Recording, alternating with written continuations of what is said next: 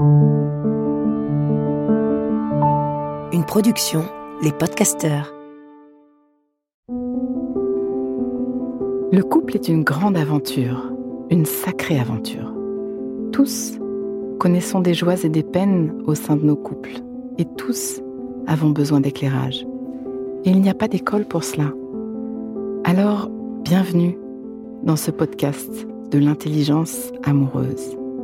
Je suis Florentine Dolnois Wang et je vais vous donner la main le long de la voie du couple, cet univers passionnant, complexe et unique en son genre, qui nous envoie dans le meilleur comme dans le pire. Passionnément j'apprends, je crée et je transmets des outils pour ouvrir toutes les possibilités de l'amour en nous et entre nous, pour laisser l'amour faire son travail et nous ramener à nous-mêmes, pour nous aider, tous et chacun, à fertiliser l'espace du couple. À chaque épisode, je répondrai à une question. Viens me la poser sur Instagram, l'espace du couple. À nos amours. Benjamin et moi avons commencé à regarder de la pornographie et acheter des sous-vêtements hyper sexy pour réveiller notre libido. Mais même si ça a marché un temps, je ne sais pas si c'est une bonne idée. Tu as un conseil? Me demande Samia. Samia, je vais reprendre la vision que je développe dans mon dernier livre, Les clés de l'intelligence érotique. Contrairement aux idées reçues, la pornographie ne réveille pas le désir et la sexualité dans les couples chez qui elle est endormie. Au mieux, elle réveille l'excitation. C'est pas la même chose.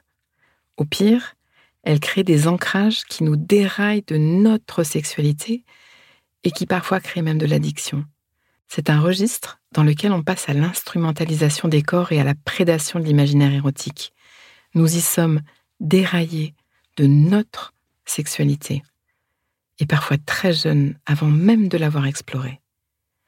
La pornographie, loin de nous libérer comme son industrie aime à nous le faire penser, nous enferme tout simplement dans une nouvelle norme. Nous sommes pétris d'ancrages puissants et difficiles à défaire que la pornographie instille dans nos cerveaux de plus en plus jeunes. C'est un vrai massacre culturel et amoureux.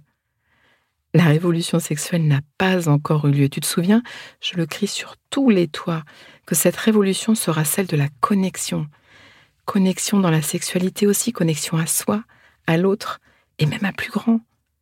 Et on nous fait prendre cette nouvelle norme de la sexualité développée par la pornographie comme une libération sexuelle. Nous nous sommes fait rouler dans la farine. La fascination et la consommation de masse s'expliquent malheureusement. L'industrie a trouvé le ressort imparable parce que la vision d'organes sexuels en activité provoque de l'excitation. C'est une programmation archaïque et malheureusement, nous vivons dans la croyance qu'il y a besoin d'être excité pour faire l'amour.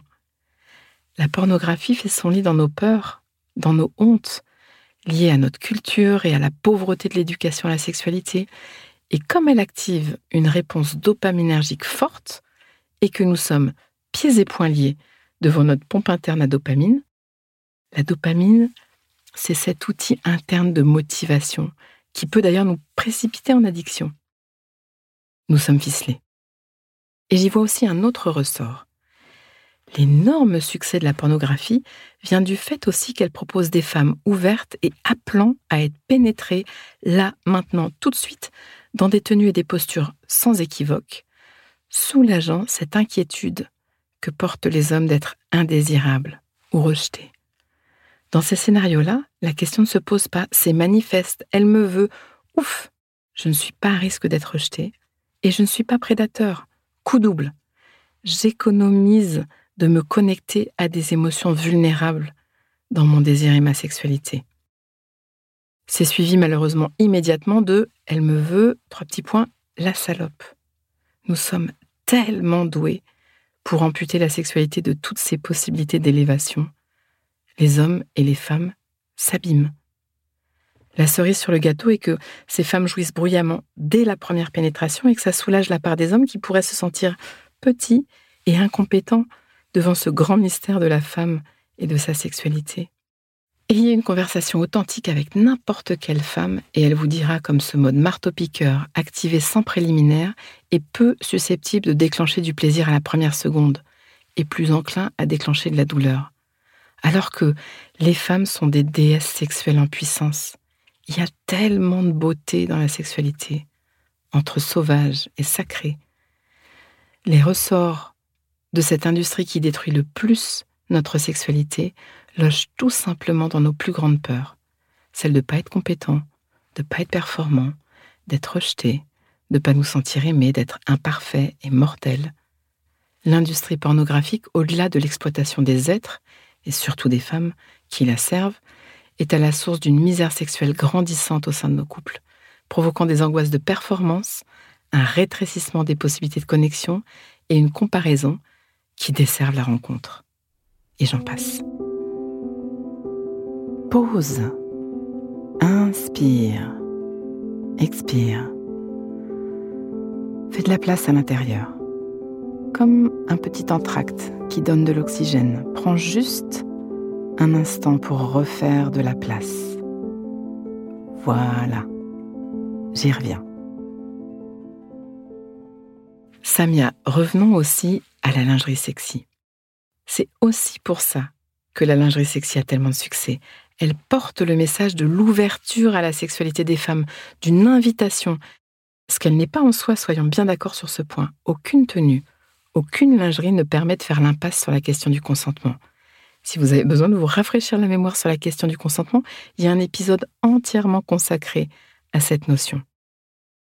Et cette lingerie dispense les hommes de visiter leurs émotions les plus vulnérables, encore une fois, cette peur d'être rejeté, l'impuissance. Au passage, on a fait croire aux femmes que c'était comme ça qu'elles étaient des femmes. La norme s'est déplacée L'injonction à être sexy fait des ravages et nourrit la société marchande qui nous attend encore une fois au passage. Alors, sous-vêtements sexy, oui, non, il n'y a pas de jugement quant à telle ou telle sorte de sous-vêtements. La lingerie peut être un terrain extraordinaire à visiter, seul ou ensemble, si tant est que le plaisir de jouer avec est partagé et librement consenti. La lingerie féminine peut incroyablement érotiser les femmes la situation quand elles investissent ces dessous en connexion avec leur authentique dimension féminine. Ça peut être une vraie source d'empuissancement, y compris quand personne ne les voit. Mais quand les femmes n'habitent pas cette dimension et qu'elles répondent juste à ces codes pour être aimées ou désirées ou sous la contrainte, elles se quittent et abîment le potentiel de leur être sexuel. Mon cœur se serre devant certaines de ces fillettes ou de ces femmes affublées de ces vêtements codes sociétaux sans y être reliées dans l'énergie parce que, de fil en aiguille, elles finissent par croire que c'est ce qu'il faut faire pour être aimées. Elles ne sont pas reliées à elles-mêmes. Elles se chosifient. Et le pire est qu'elles peuvent déclencher des comportements limites ou vraiment hors cadre en face. Et en être tenues responsables parce que nous vivons dans une culture qui partage malheureusement encore beaucoup la responsabilité de la prédation sexuelle entre le prédateur et sa victime, un de nos combles. Il y a un mythe qui traîne qui pose que les hommes ne pourraient pas se contrôler et que donc les femmes devraient être moins attirantes. Encore en 2023. Hashtag culture du viol. Mais ça, c'est un autre thème. Notre rapport à l'érotisme et à la sexualité a vrillé devant notre incapacité à tenir nos blessures dans la lumière et nous basculons dans l'ombre.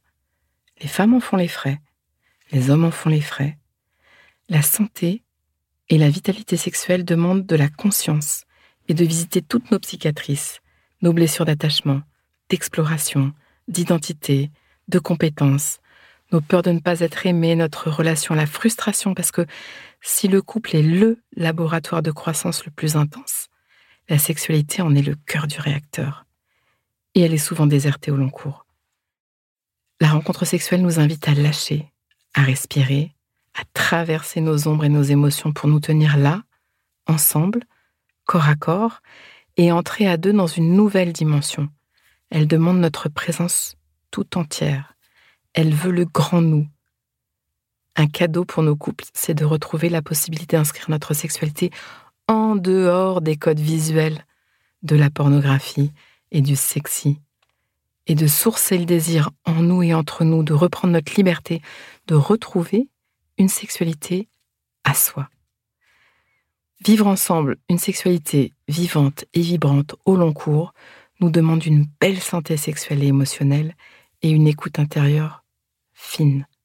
C'est un chemin passionnant le long duquel je peux vous donner la main. Vous venez? On change ce monde? À nos amours. Pause. Donnons-nous le temps, quelques instants, pour intégrer. Prends le temps d'une respiration. Inspire. Expire. Et. Branche-toi sur ce que tu vis à m'avoir écouté. Tu vas terminer cette phrase. Une chose que je comprends pour ma vie amoureuse, présente ou passée, c'est Et ce qui me touche le plus là-dedans, c'est Décompte et laisse-toi récolter ce qui vient.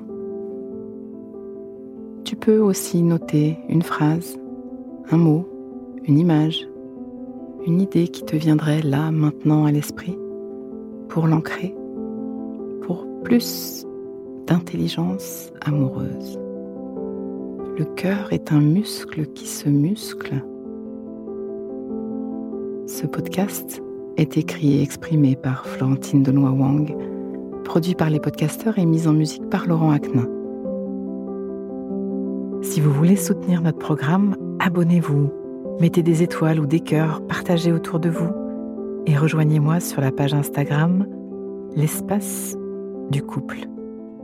À vos amours.